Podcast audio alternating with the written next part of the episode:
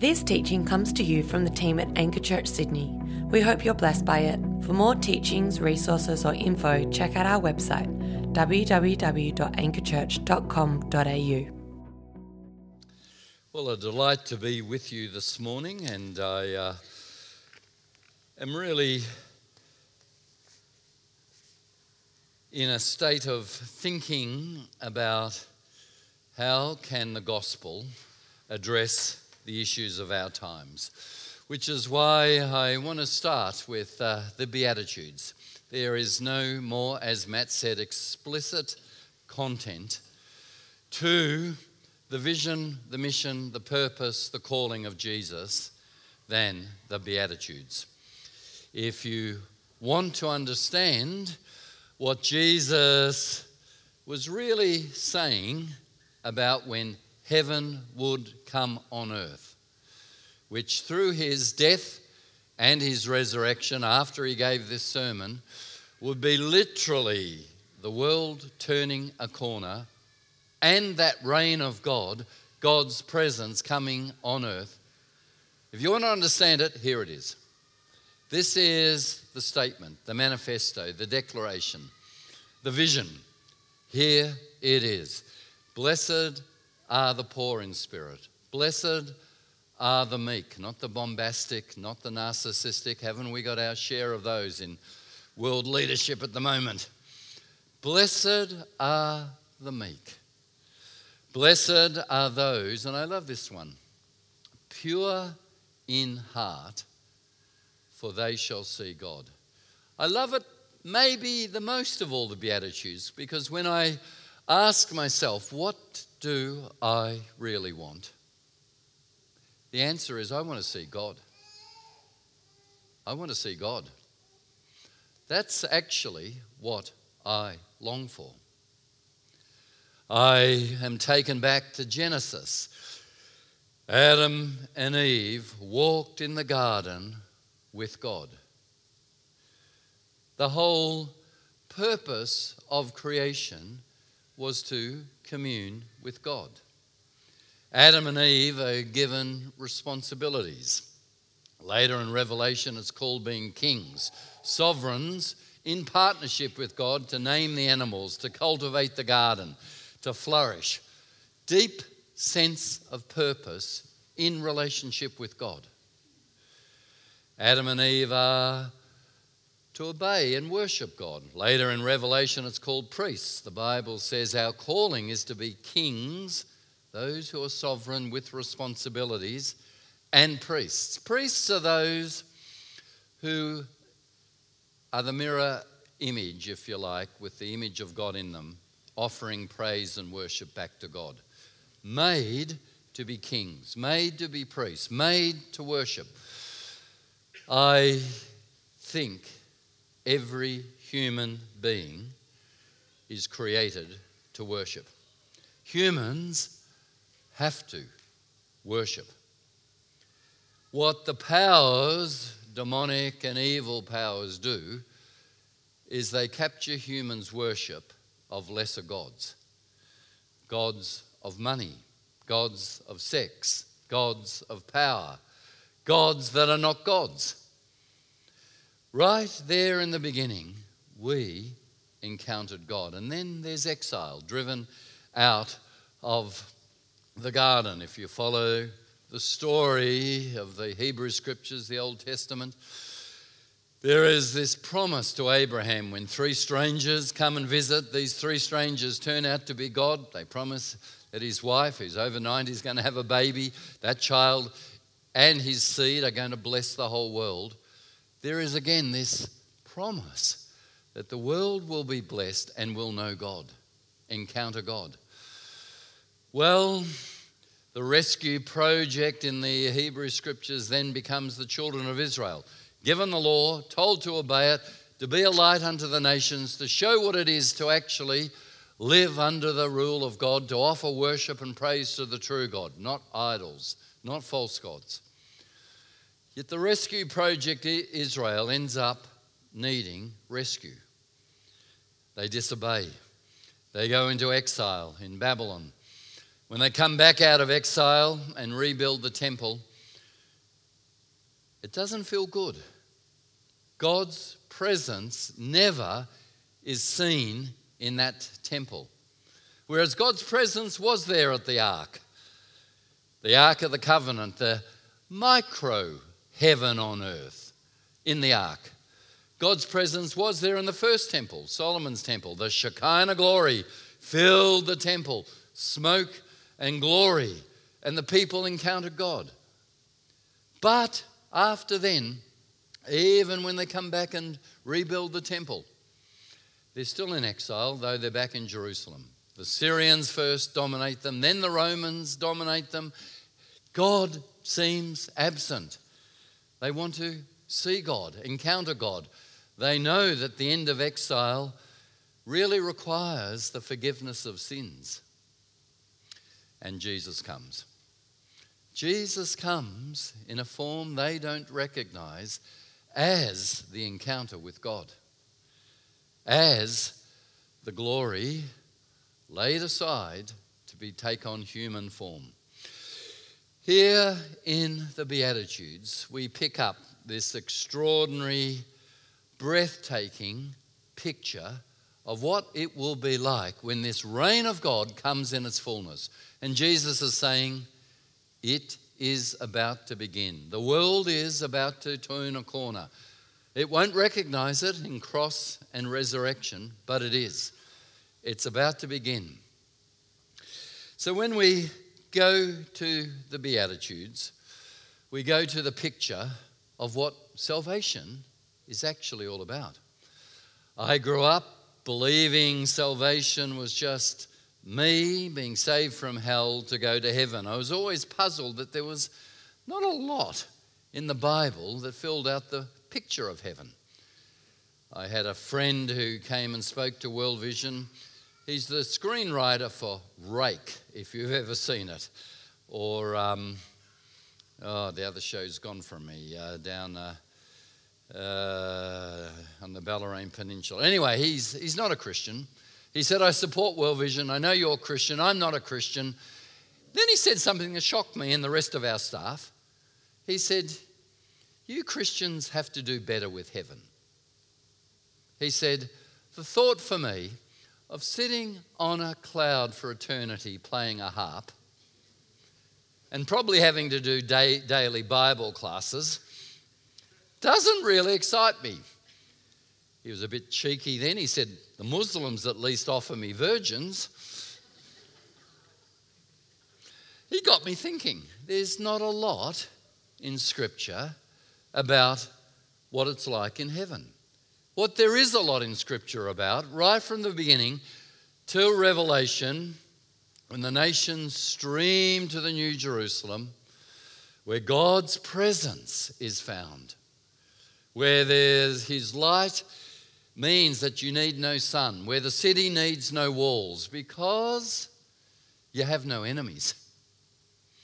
Where the lion lies down with the lamb. There's a lot in Scripture about God's reigning, heaven coming to earth. And Jesus is saying in the Beatitudes, this is what it looks like. This is what the vision is. This is what you're saved for. Now, I'm very, very grateful that I've been saved. Ephesians 2 8 and 9, some of you will know, for by grace am I saved, through faith, not by works. Nothing I do saves me. Grace and faith alone saves me. But Ephesians 2 8 and 9 then goes on to Ephesians 10. Saved by grace through faith to do good works that God has prepared for you to do beforehand. Ever seen that verse? Not saved by works, saved by grace for works. For works. For manifesting what this reign of God in its fullness will look like, and it's begun. It's here, it's now. Well, when we understand the Beatitudes, I think it's an antidote, a protection from the church going into divis- divisive thinking. Some churches say we only must evangelize, as if it's only about getting people saved so I can book my ticket to the great U2 concert in the sky. I've reserved my place. I'm in. I'm, I'm through. Some others say, well, Christians, it's only about social issues, good works, and we split. It's always been about both. We're living in a world that's full of splits, a world that is sadly turning inwards and retribalizing, a world that is fearing the other. I've just come back from the US, uh, Washington, D.C., a board I sit on. And what grieved me terribly is the split with the midterm elections in Christians, in churches. White Christians, by and large, voting Trump, and Republicans are saying it's all about Trump and God's anointed him. Black and Hispanic Christians, equally Bible believing, in fear of what Trump is saying, feeling demonized, attacked because of their skin color because of who they are. You know, the church mustn't split. We're bought with the blood of Jesus. We are the hands of, and feet of a God who is love, who has saved us by his grace. I wanted to say to the American church don't go right, don't go left, go deeper. Go deeper. Go deeper into Jesus. Our identity is in Him. The picture of heaven on earth is all nations, all languages, all tribes without fear streaming in Revelation to the New Jerusalem. That's the picture of God's reign, which has begun. The world has turned a corner because of cross and resurrection. They don't know it, but that's what that future is. This is the message of the Beatitudes. We, therefore, when we go deeper, will be marked by our conversion to the cross, by our commitment in the resurrection to life in all its fullness. It will mean that we will be by instinct peacemakers. It will mean that we will be merciful. It will mean that we will have a heart for those who are poor. Those who are poor will be fed. Well, this manifesto, this vision of Jesus, finishes with an interesting set of metaphors. Jesus then says, and if you are to live out this vision, this manifesto, then you must be salt and light. Again, the conservative side of the church and the, let's call it progressive side of the church, sometimes splits. The conservative side of the church loves the image of being salt. Salt, as we know, is a preserver. You don't need too much of it. A small amount of salt is enough to preserve the meat, to make the porridge taste good. Too much ruins it. Salt is invisible. Salt preserves families, marriages, even the nation. Salt is a preserver. Many, maybe on the conservative side of the church, find this as their dominant metaphor, just being salt. It whole upholds what God has ordained. Now, salt is incredibly important for the stability of systems. Unknown to so many in secular societies, just the work churches do in formation with Sunday schools and youth groups teaching values. Boy, do we need them t- taught. What troubles me in a world of now fault news, alternative truth, is this is a major assault on the very notion of truth. The very notion that you can know anything truthful, that you can know any facts. They will just be spun. I was watching Four Corners on Cambridge Analytica. They're the uh, political manipulators who interfered in the American election because they'd bought over 80 million Facebook likes and dislikes. I was amazed when the CEO, he didn't know he was being secretly taped, it was a sting. was saying openly, Don't worry about facts, we just make them up. That's what he said. In sending micro messages to people, we just make the facts up. Then he said, We know more about the people, having bought Facebook, than they know about themselves. Because of their Facebook likes and dislikes, we know exactly what pushes their buttons. We know more about them than their partners, their girlfriends, their spouses. We know everything about them. So we will micro target under the radar perfectly targeted political messages that get their fear or hopes going. And then he said this humans are only motivated by two things fear or hope. We know how to manipulate it. When he described knowing more about people than they know about themselves. I thought this is a claim to being God. God is the only one who knows the deepest parts of my heart, the secrets, the dark secrets. They are claiming omniscience. This is why it's so important for churches to be salt with formation of young people, to say there is truth there is integrity. To preserve institutions, and we know the breakdown of trust in our institutions political parties, trade unions, military, churches, all being distrusted, seen to be into spin, not doing what they really say they are going to do. To teach young people, there are things you can trust. There is truth. Salt in this way is incredibly important. It's incredibly important because it recognizes every human carries the image of God. That homeless person whose physical lack of infrastructure, a roof over their heads, seems to be the problem, the main presenting problem, actually may be suffering as much from mental illness, domestic abuse, which has made them homeless. The edge of homelessness is much closer. Even middle class people who felt secure with domestic violence, mental illness, can end up on our streets. They may be suffering even more than not having physical structure with the indignity that thousands pass them by without even a look to actually stop, look in their eyes, have a conversation, say, God knows your name, I want to know your name, is to recognize the image of God in them, to give them dignity. This is salt. No one's going to give you Australian honours rewards for this, but this is what Christians do upholding dignity, upholding family, upholding marriage, being salt.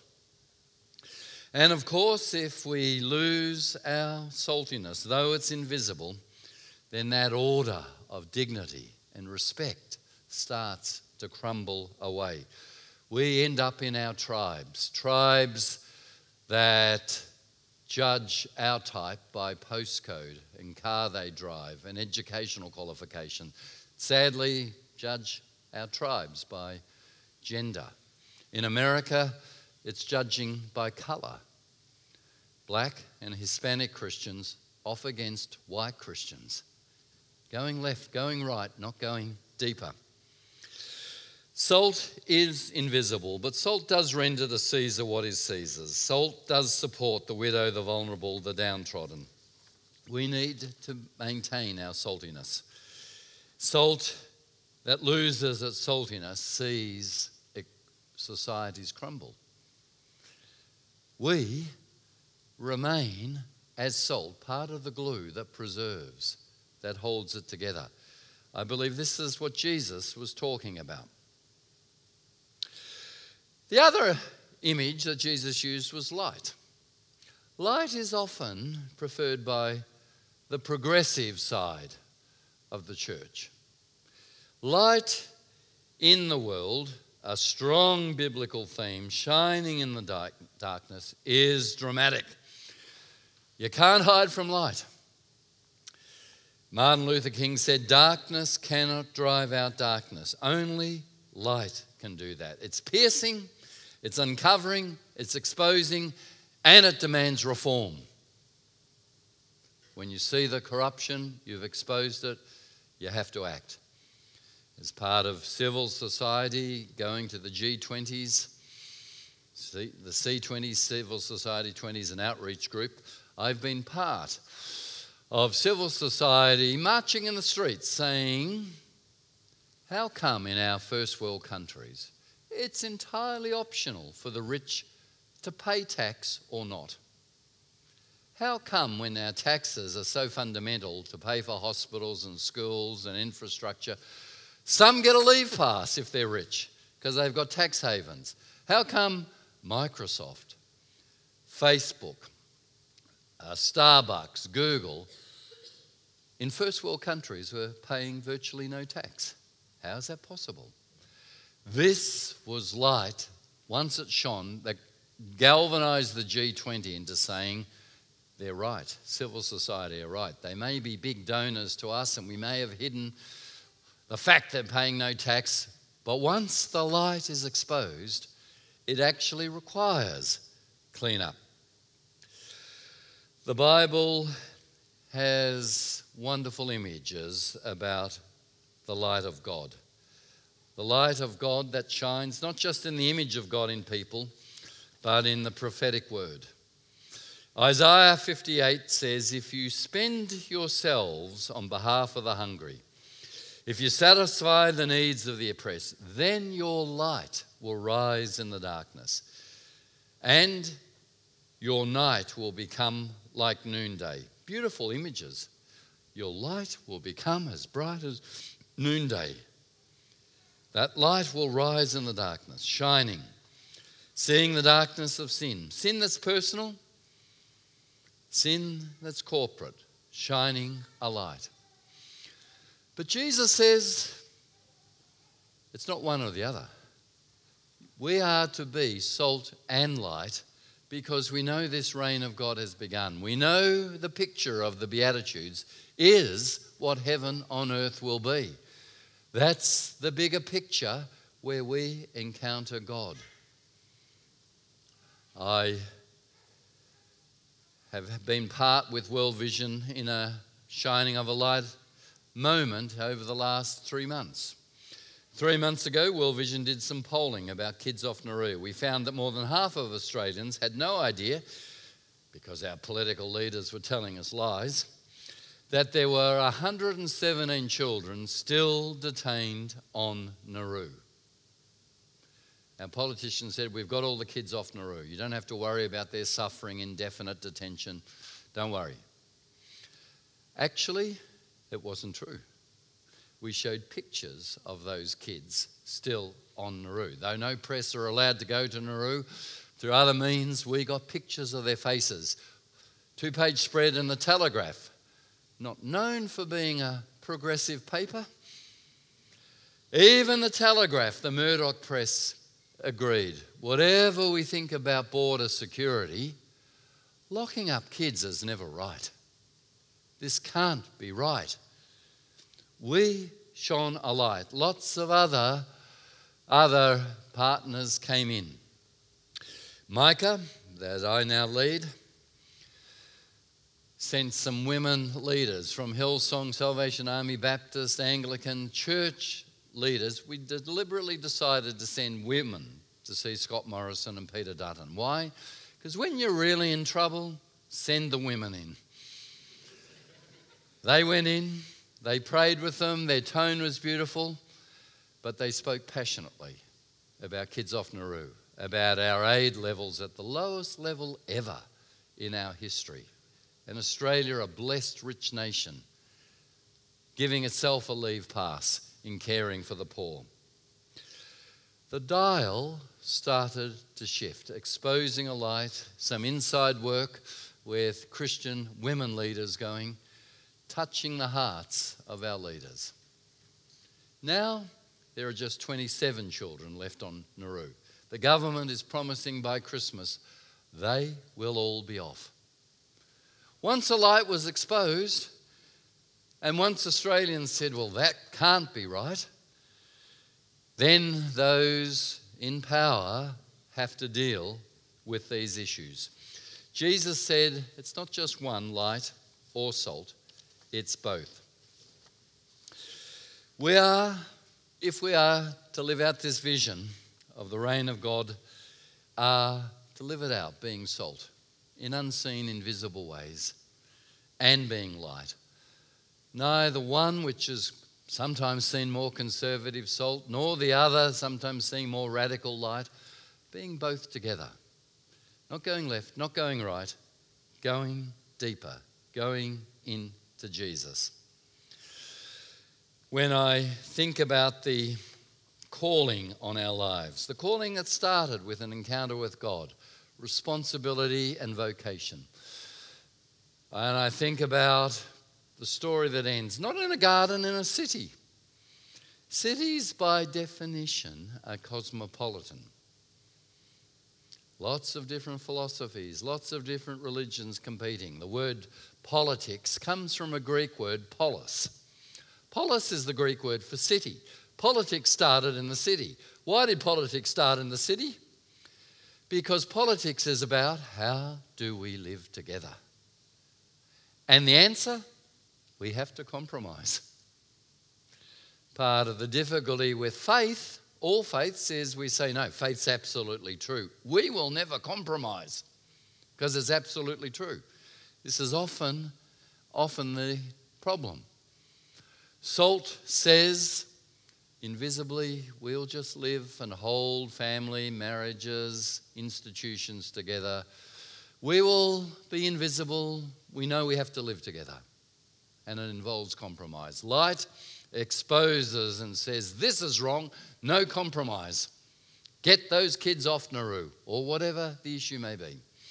But when I think about the story that starts in Genesis and ends in a city of all nations, all languages, I start to go Christian faith is fundamentally international. Why? Because Jesus, the Son of God, showed us true humanity. He helped us discover our true humanity is we are made for purpose. We are made to be like image bearer mirrors reflecting praise to God, the true God. That's why worship, which we're engaging in this morning, is so important. That is our calling. Otherwise, we will worship other things. Nothing is surer. This sense of purpose is very important in our Christian discipleship. When I was in year 12, a long time ago, I'm so ancient, I didn't study ancient history, I lived through it. 1972, I was in year 12. Anyone born then? Not many. 1972, my mother pulled me aside and she said, Now, Tim, your father and I, we want you to go to university. Back then, only about 10% of us did. That means, Tim, this year you're really going to have to study hard. And I thought, oh, well, life's like a ladder. The ladder of success, career. The first rung is year 12, getting a good year 12. Well, I had a good year. I talked about Jesus refinding me in year 12, and I did well enough to get into law at Monash University. My parents were so thrilled, they took the whole family out to celebrate at a Chinese restaurant. Number 34, number 21 on the menu. Big celebration. After toasts, Tim's got into law. My mother took me aside. She said, now, Tim, your father and I are really proud of you. Fancy getting into law now. Now, Tim, you really have to study hard. And I thought, oh, here's the next rung of the ladder. I said, why? She said, no, not everyone who gets a law degree gets a job at the end. Only those with a good law degree. I thought, okay, next rung, getting a good law degree. Had a great time at university. Landed a job, did well enough to land a job, called articles then, your first job, then the next year you're admitted as a barrister and solicitor.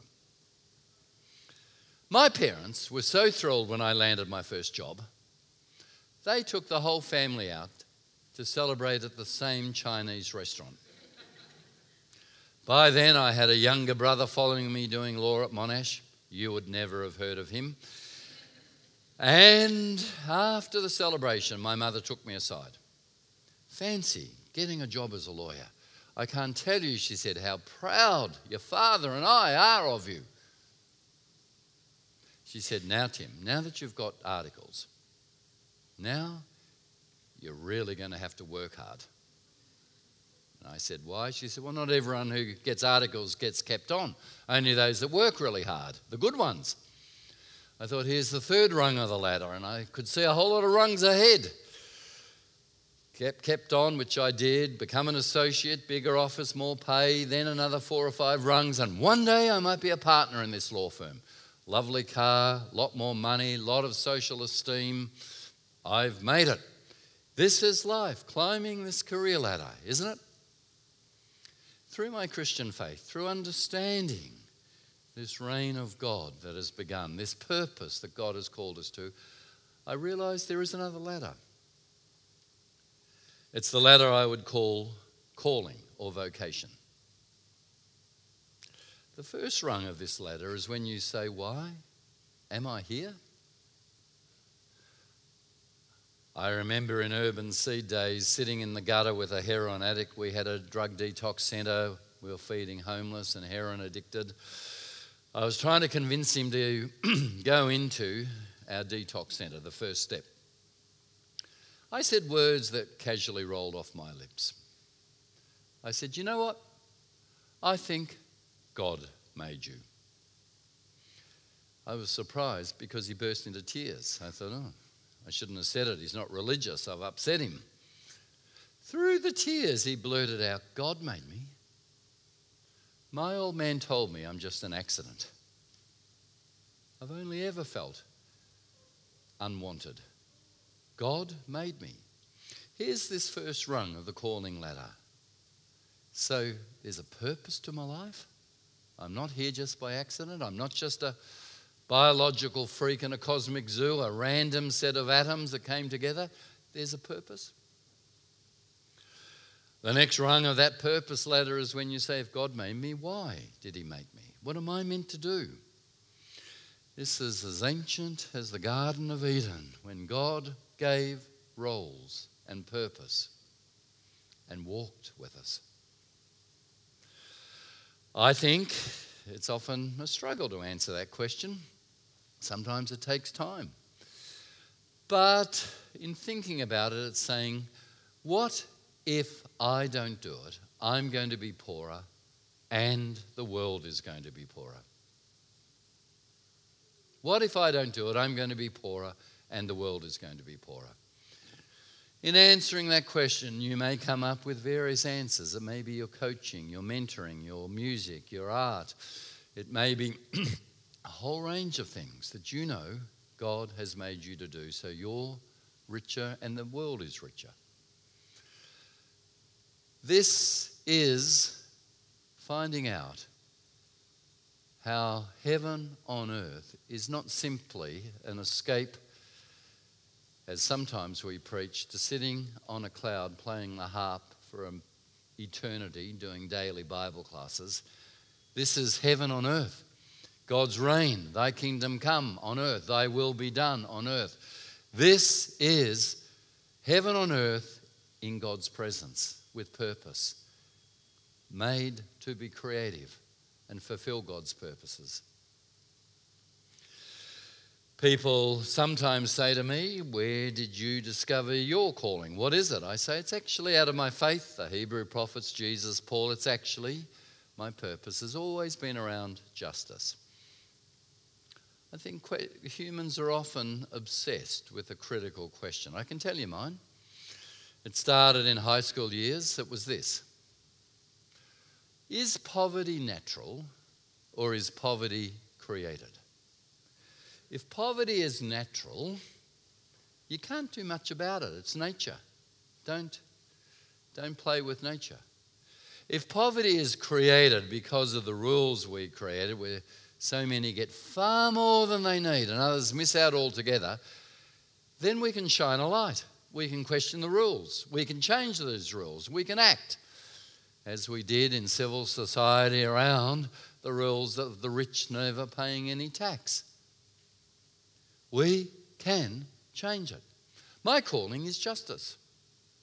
It's why I did law. I thought law was about justice. I discovered law was mainly about billing and money. It's why I went and planted churches, ran Urban Seed, ended up at World Vision. My calling is justice. People say, Where did that begin? I sometimes tongue in cheek say, Probably sharing a bedroom with my brother for 17 years. There's an invisible line down a bedroom when you share a bedroom. Pity help either of you if his things come into your space. Space is pretty critical. We'd have our fights if it was a weekend, wake up my parents. Dad, a wonderful father, would storm in, always say the same thing. He'd say, I don't care who started this fight.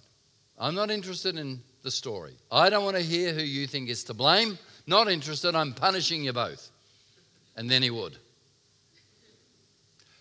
That's when I got interested in justice. I reckon my brother started it more than me.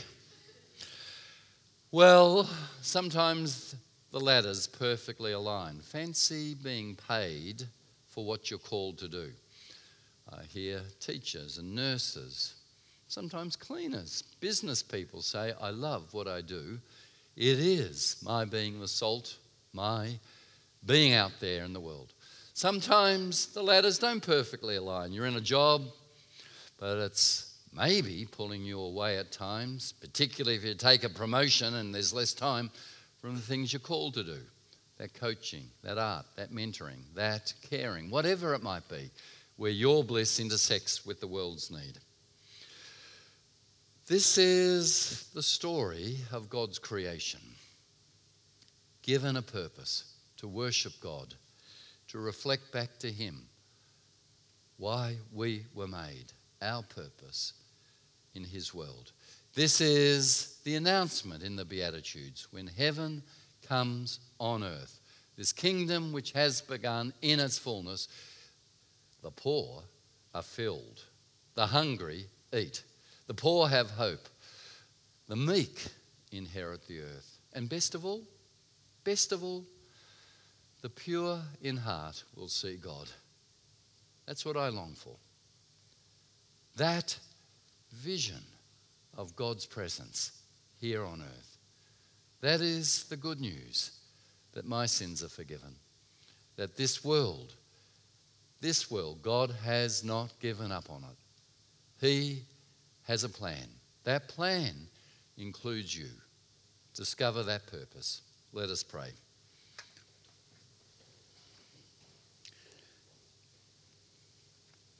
Loving God, we thank you for the opportunity to worship, to acknowledge your greatness, your love, your mercy, your creativity. We thank you that in worshiping you, we are grounded. We are worshiping that which is true, that which is infinite, eternal, that which is sovereign. Our God, forgive us when we worship lesser gods other idols. Forgive us when we retribalize, when we divide, when we go left or right. Help us to see in Jesus that we can go deeper into Jesus. And as we surrender ourselves again this morning to you, allow us to know your purposes in our life to be salt that's invisible and to be light to be both salt and light, so that your kingdom may come. We pray in Jesus' name. Amen.